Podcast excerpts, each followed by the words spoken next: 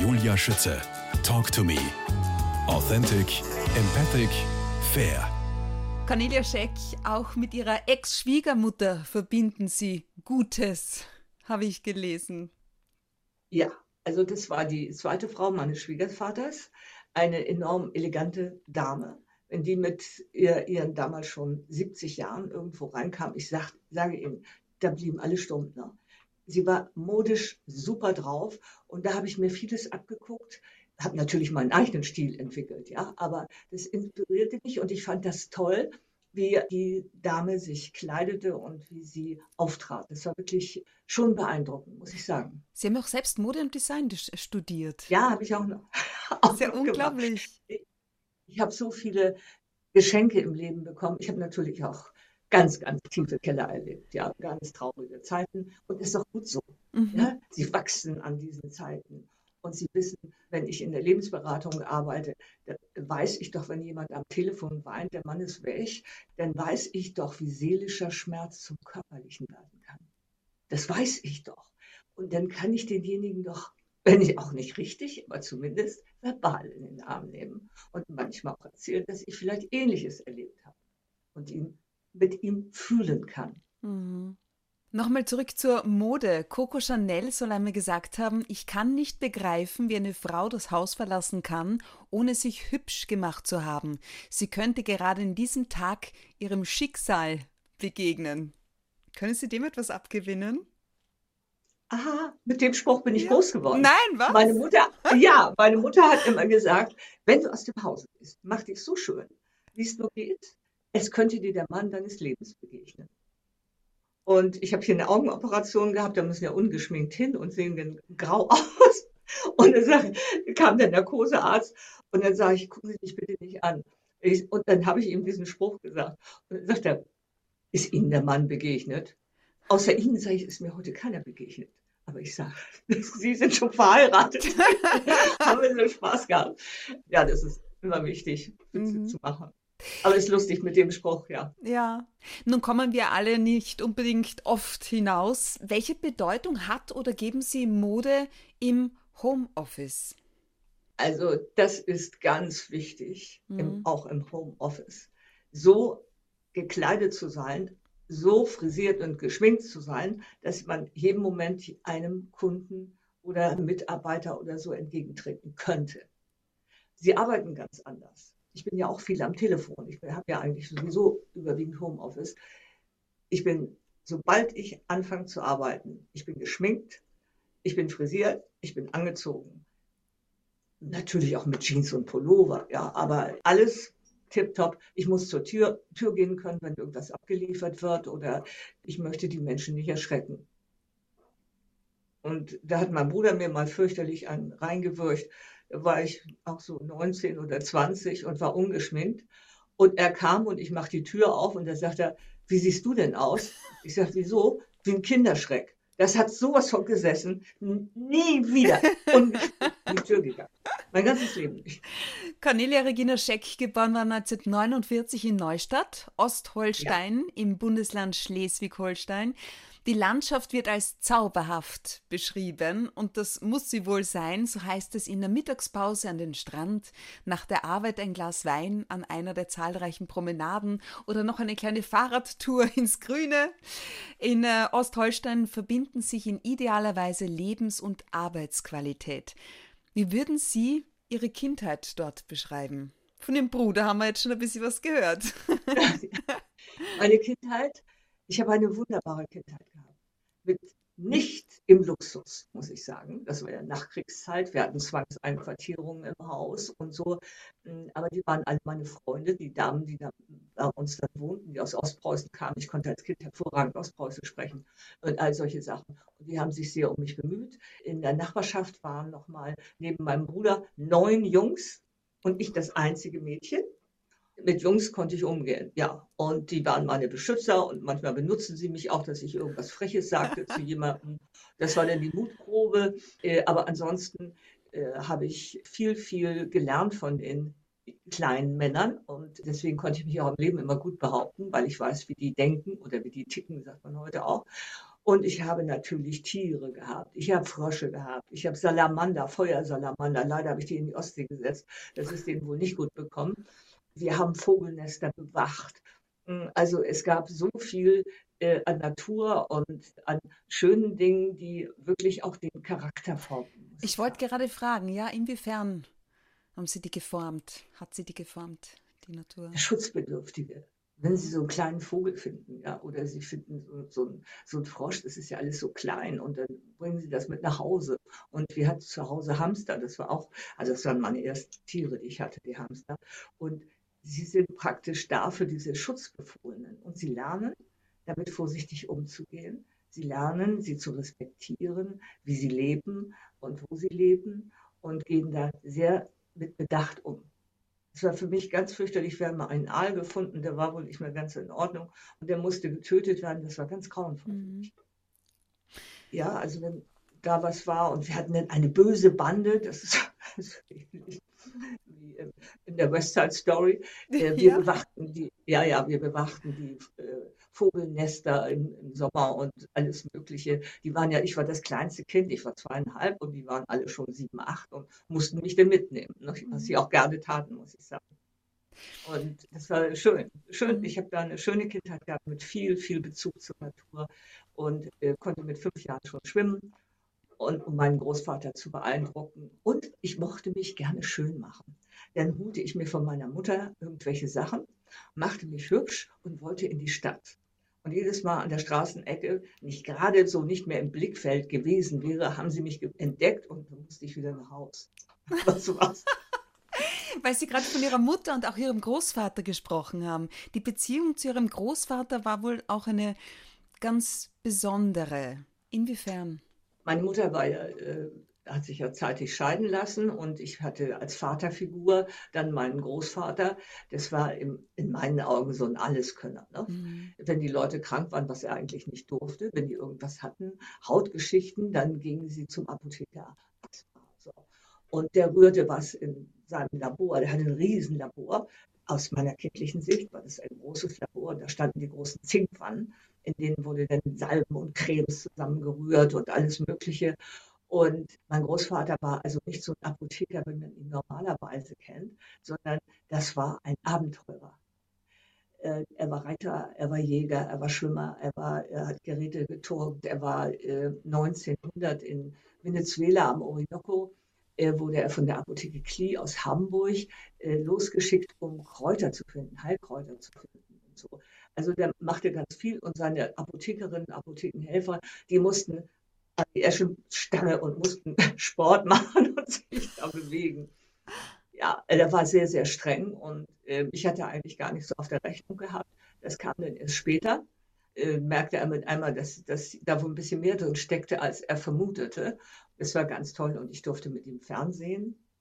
Wenn wir dann bei ihm waren, durfte ich abends mit ihm Fernsehen und ich gab dann so meine Kommentare manchmal, vorsichtig natürlich, darf ich was sagen gab ich die dann ab zur politischen Situation. Wir guckten uns den Bundestag an und ich empfand es empörend, wie die mit unserem Bundeskanzler sprachen. Die haben alle über meinen Satz gelacht, als ich gesagt habe, Opa, wie sprechen die denn mit unserem Bundeskanzler? Das war, da war Schimpfen natürlich da, das machte man wie heute auch, aber damals es vielleicht nicht ganz so schlimm. Und das war für mich also un völlig unverständlich als Kind. Ja, das war mein Großvater und von dem habe ich auch viel gelernt an Disziplin mhm. und auch manchmal an Härte zu sich selbst. Ja, wenn man ein Wort gibt, dann muss man da sein. So und anders geht es nicht. Wer hat Sie eigentlich auf Feng Shui gebracht? Das ist eine ganz witzige Geschichte. Mein, mein äh, Bruder war ja Hotelmanager mhm. und äh, hatte seine Karriere in Baden-Baden äh, gestartet, also von Hamburg, Baden-Baden, der ging nach Amerika und eines Tages äh, sagt er, ich, ich, ich habe jetzt eine Einladung nach Hongkong und soll da ein Hotel leiten. Und äh, wird das was? Guck mal in die Sterne. Und ich hatte gerade eine Phase, da wollte ich nicht astrologisch mit irgendwelchen Dingen zu tun haben. Dann hat er so lange von Amerika angerufen, dass ich schließlich gesagt habe, okay, ist doch rein.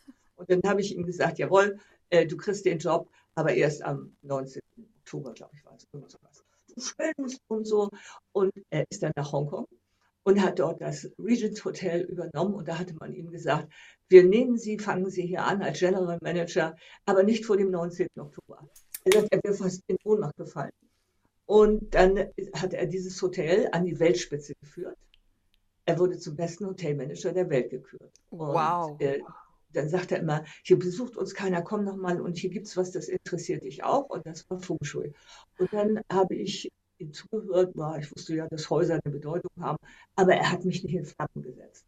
Und dann gab es eine Sendung im Fernsehen über Hongkong und da wurde ein dicker alter Chinese gezeigt mit seinem Lupan, also seinem Kompass in der Hand. Und der erzählte was und der erwischte mich. Sechs Tage später war ich, saß ich im Flugzeug nach Hongkong und habe mir das angeschaut, die Bank of Hongkong und Shanghai, all diese Dinge. Und die, das muss ich lernen. Und dann haben mich Freundinnen gefragt, ob ich, sie, ob ich mit nach Hamburg kommen möchte zu einem äh, Vortrag über Karma und Wiedergeburt. Und dann sage ich, ach, ihr sucht nur eine Blöde, die euch fährt. Ja, weil ich immer gerne Auto fuhr, schnell Auto fuhr. Und dann bin ich mit und da war ein Chinese. In der Pause bin ich zu ihm hin und habe gesagt, Herr Dr. Lim, Sie, waren, äh, Sie kommen aus Hongkong und so. Ich sage, kennen Sie Feng Shui? Ja, ich unterrichte Feng Shui. Oh, sage ich, dann bin ich Ihre Schülerin. Und ich war eine seiner ersten Schülerinnen. Er hat das Chimak-Institut, das um die ganze Welt heute oder über die ganze Welt verteilt ist, gegründet. Und ich habe bei ihm gelernt und viele Jahre. Und dann hat er gesagt, du musst auch zu anderen Meistern gehen. Und jeder gibt dir sein Bestes. Mhm. Und so habe ich dann meine Reise gestartet durch Asien und, äh, und dann teilweise auch London, Schweiz, überall hin. Und auch übrigens nach Österreich, da war ich auch und äh, habe da meine Ausbildung gemacht und bin dankbar, äh, dass ich diese Leute kennenlernen durfte, dass sie meine Lehrer waren, weil einer der Ältesten ist schon tot leider, der ist vor einigen Jahren gestorben. Aber ich habe schöne Kontakte zu Menschen auch bekommen, über die ich mich freue und die zum Teil auch heute noch erhalten sind. Das ist ja auch immer so eine Sache. Und insofern muss ich sagen, habe ich ein Leben mit schönen Tiefgängen und schönen, schönen Höhen erlebt. Ich habe alles das, was ich eigentlich als Kind haben wollte, wovon ich geträumt habe, habe ich bekommen. Das Einzige, was ich nicht, ich wollte eigentlich eine große Familie haben. Ich wollte also mindestens fünf Kinder haben. Und die sollten abends am Tisch sitzen und ich sitze am Kopf und streiche die Brote und dann mussten die erzählen, was sie am Tag erlebt haben. Das war mein Traumbild von einer Familie. So läuft das Leben manchmal. Ja, so ist es. Bei Ihnen. Cornelia Regina Scheck, als Kind wollten Sie Ärztin oder Schauspielerin werden. Heute zählen Sie zu den erfahrensten und bestausgebildeten Feng Shui-Beraterinnen sowie bekanntesten Astrologinnen Deutschlands, aufgenommen im Who is Who Deutschlands. Wie gehen Sie, wie soll ich sagen, mit, mit Schwarzseherei um? Das ist eine sehr destruktive Art Menschen zu leiten, und zwar nicht in die Fröhlichkeit, die Heiterkeit. Wissen Sie, wenn wir, wir senden ja was aus, die Menschen sind sich gar nicht bewusst, was sie mit ihren Gedanken bewegen können. Ja. Ich sage immer häufig, arbeiten Sie mental an einer Sache, aber arbeiten Sie immer mit positiven Gedanken, mit aufbauenden Gedanken, liebevollen Gedanken. Das merkt jeder, wenn er in einen Raum kommt und ist schlecht gelaunt. Mhm. Das nimmt rundherum, nehmen die Leute das wahr wenn sie gut drauf sind, wenn sie positiv gestimmt sind, können sie Menschen so bewegen. Ich habe manchmal früher gesagt, ich glaube, ich habe heute so eine Ausstrahlung, dass selbst mein Auto strahlt. Jeder lässt mir irgendwo die Vorfahrt und so. Es ist dieses Strahlen, ja, das Strahlen, das, das gehört einfach dazu und Menschen positiv zu stimmen, ist so wichtig. Wir werden hier jeden Tag mit negativen äh, Nachrichten überschüttet. Haben Sie schon mal eine Tagesschau gesehen, in der zwei schöne Dinge hintereinander kamen? Freuen Sie sich, wir haben jetzt einen Corona-Impfstoff. Nein, wir haben jetzt einen Impfstoff. Ob der wirkt, kommt gleich hinterher. Ne? Es ist nie etwas Aufbauendes dabei. Und wenn wir solche Gedanken in die Welt schicken, müssen wir uns auch nicht wundern, wenn das alles so trist ist. Never give up lautet Ihr Lebensmotto und dreimal am Tag Kolumbus sein. Was hat es damit auf sich? Naja, auf der einen Seite, ich bin Steinbock, die wollen immer ihre Dinge erreichen. Fürchterlich, wenn sie irgendwas nicht erreichen, dann klappen die zusammen meistens. Ne? Und es dauert lange, bis sie wieder Anlauf nehmen. Und deswegen habe ich dieses Never Give Up für mich genommen. Und dreimal Kolumbus am, am Tag. Diese Welt hat so viel Schönes zu bieten. So tolle Eindrücke. Jeden Tag erleben sie etwas Neues. Und nicht nur einmal, sondern dreimal können Sie Amerika entdecken jeden Tag, wenn Sie richtig aufmerksam sind. Und man muss da natürlich nicht immer an die Riesendinge denken. Es sind die Kleinigkeiten, die unser Leben so wertvoll machen. Was ist es bei Ihnen Leben zum Beispiel heute schon gewesen? Bei mir ist heute gewesen, Sie wissen, ich hatte eine Migräne ja. und ich habe sie weggekriegt. Weil ich, und das ist schön und ich habe das entdeckt und ich habe mich gefreut auf unser Gespräch heute. Das ist auch Kolumbus, jemanden so Zauberhaftes kennenzulernen wie Sie. Und Sie haben eine schöne Ausstrahlung, das darf ich auch mal sagen. Und das macht doch Freude. Und ich werde nachher meinem Lebenspartner von unserem Gespräch erzählen und äh, eventuell noch heute ein bisschen arbeiten, mal sehen immer wieder etwas Neues zu entdecken, ist so wichtig. Das kann ein Zeitungsartikel sein, das kann ein Buch sein, das kann ein Mensch, der Ihnen auf der Straße zuwinkt, sein. Das ist einfach so immer was Neues. Mhm. Und wer stehen bleibt, der wird alt mit einem Richter, so, ja, der nach innen geht. Und es ist wichtig, immer dies, das große Blickfeld zu haben, was sie alles umgibt und auch da haben wir in Häusern bestimmte Erkenntnisse. Wenn ein Haus nur ein Fenster neben der Tür hat, dann mache ich die Leute immer darauf aufmerksam, dass sie doch etwas weiter gucken sollen. Ja, etwas in die Weite gucken, weil ein Auge fehlt. Ne? Mhm. Fenster sind die Augen. Viele Menschen fürchten, ich sage es einfach, wie es ist, viele Menschen fürchten derzeit um ihre Existenz. Deshalb lassen Sie uns die, an dieser Stelle die Basis einer Finanz, einer Reichtumsecke vielleicht einmal näher beleuchten. Also, Wie könnte die aussehen? Die Reichtumsecke ist, wenn Sie in Ihrer Tür stehen, Wohnung oder Haus, egal. Oder in einem Zimmer. oder auch in einem Zimmer in der Tür stehen, diagonal links ist die mhm. Reichtumsecke. Und je nachdem, was Sie wollen, Sie möchten den Fluss Ihres Geldes äh, beschleunigen, Sie möchten mehr verdienen, dann ist es in vielen Fällen gut, sich nach der äh, chinesischen Tradition zu richten. Eine Vase, in die Sie drei, sechs oder neun Bambusstäbe stellen. Diese Bambusstäbe werden mit einem roten Band umwickelt und an dieses rote Band hängen Sie Münzen. Das ist die traditionelle chinesische Art. Sie können aber auch dort Bambus hinstellen, den, den es ja auch in Töpfen gibt. Bambus ist so beliebt, weil er schnell wächst und das Geld soll ja schnell wachsen. Ja, der Wohlstand soll gefördert ja. werden und äh, dass sie da einen schönen Bambus hinstellen und daneben ein Glücksschwein äh, oder ein Glückssymbol. Wir haben hier ja auch in, in unseren Breiten viele Glückssymbole vom Schornsteinfeger, Kleeblatt und so weiter angefangen. Und ähm, dann können Sie Ihre Kontoauszüge da hinlegen, Ihren Lottoschein, alles. Und was ganz wichtig ist, wenn Sie so eine Ecke aktivieren, sagen wir immer, gestalten, ja, dass Sie die in Ihr Leben reinholen, ist es wichtig, dass Sie sich mental damit verbinden und sagen, mhm. ich kriege das Geld, ich kriege mein Geld, ich kriege den Job, ich kriege dies. Wenn die Leute schon anfangen, das höre ich ja so oft, na, ich weiß ja nicht, ob Sie da recht haben, ob das so gut laufen wird, ich weiß nicht. Ich sage, Sie müssen da rangehen und müssen sagen, jawohl, das ist meins, ja, das werde ich tun und das werde ich erreichen und nicht, oder ich erreiche es, ich habe es schon manchmal. Ich habe eine Frau gehabt, die war sowas von unglücklich, die hatte keinen Job und hatte einen tollen Beruf, war Lebensmittelchemikerin und so. Und sie erzählt mir, dass sie keinen Job hat. Ich sage, Mensch, Sie sind doch gesucht. Und das schießt mir mit einmal durch den Kopf. Fresenius. Fresenius, sagen Sie? Die suchen doch nichts. Ich dachte, gehen Sie mal ins Internet, gucken Sie, ob die was suchen. Die hat mich später angerufen und hat gesagt, die haben tatsächlich eine Lebensmittelchemikerin. Gesucht. Das gibt's ja nicht. und es ist auch dieses Glauben. Ich glaube daran, dass ich das und das erreiche. Wenn ich nicht dran glaube, da bin ich nicht überzeugt von dem, was ich mhm. tue. Mhm. Sie machen das auch. Sie probieren, jeden, sie proben jeden Tag ihre Überzeugung mit ihren Interviews durchzusetzen und damit erfolgreich zu sein. Und das sind sie ja.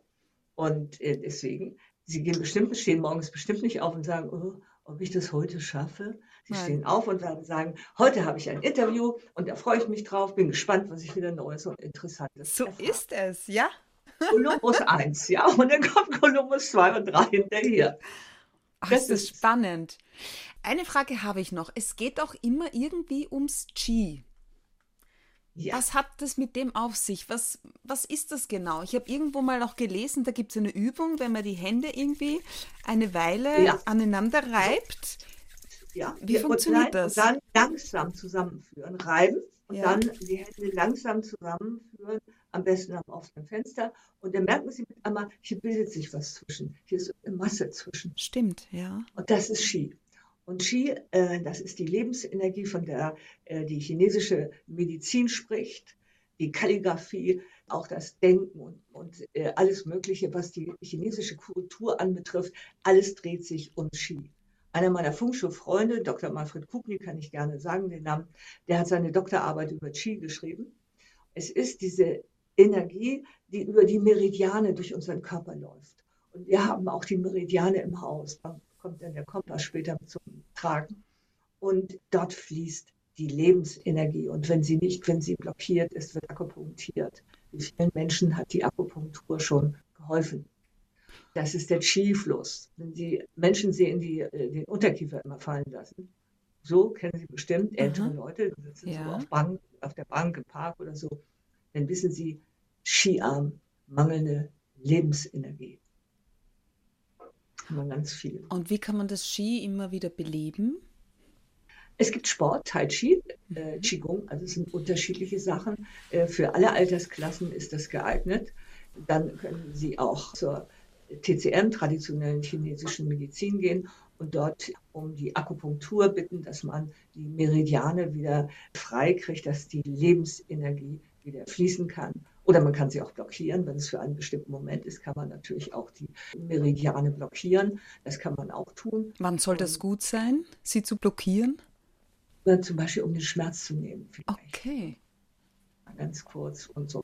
Äh, Da gibt es also viele Methoden. Äh, Ich finde das immer sehr interessant. Meine Mutter hatte ja Medizin studiert und die hat immer gesagt, wir müssen die Ursachen von Krankheiten kriegen. Und die TCM, traditionelle chinesische Medizin, geht immer auf die Ursachen. Nicht auf das Symptom, sondern erstmal die Ursache.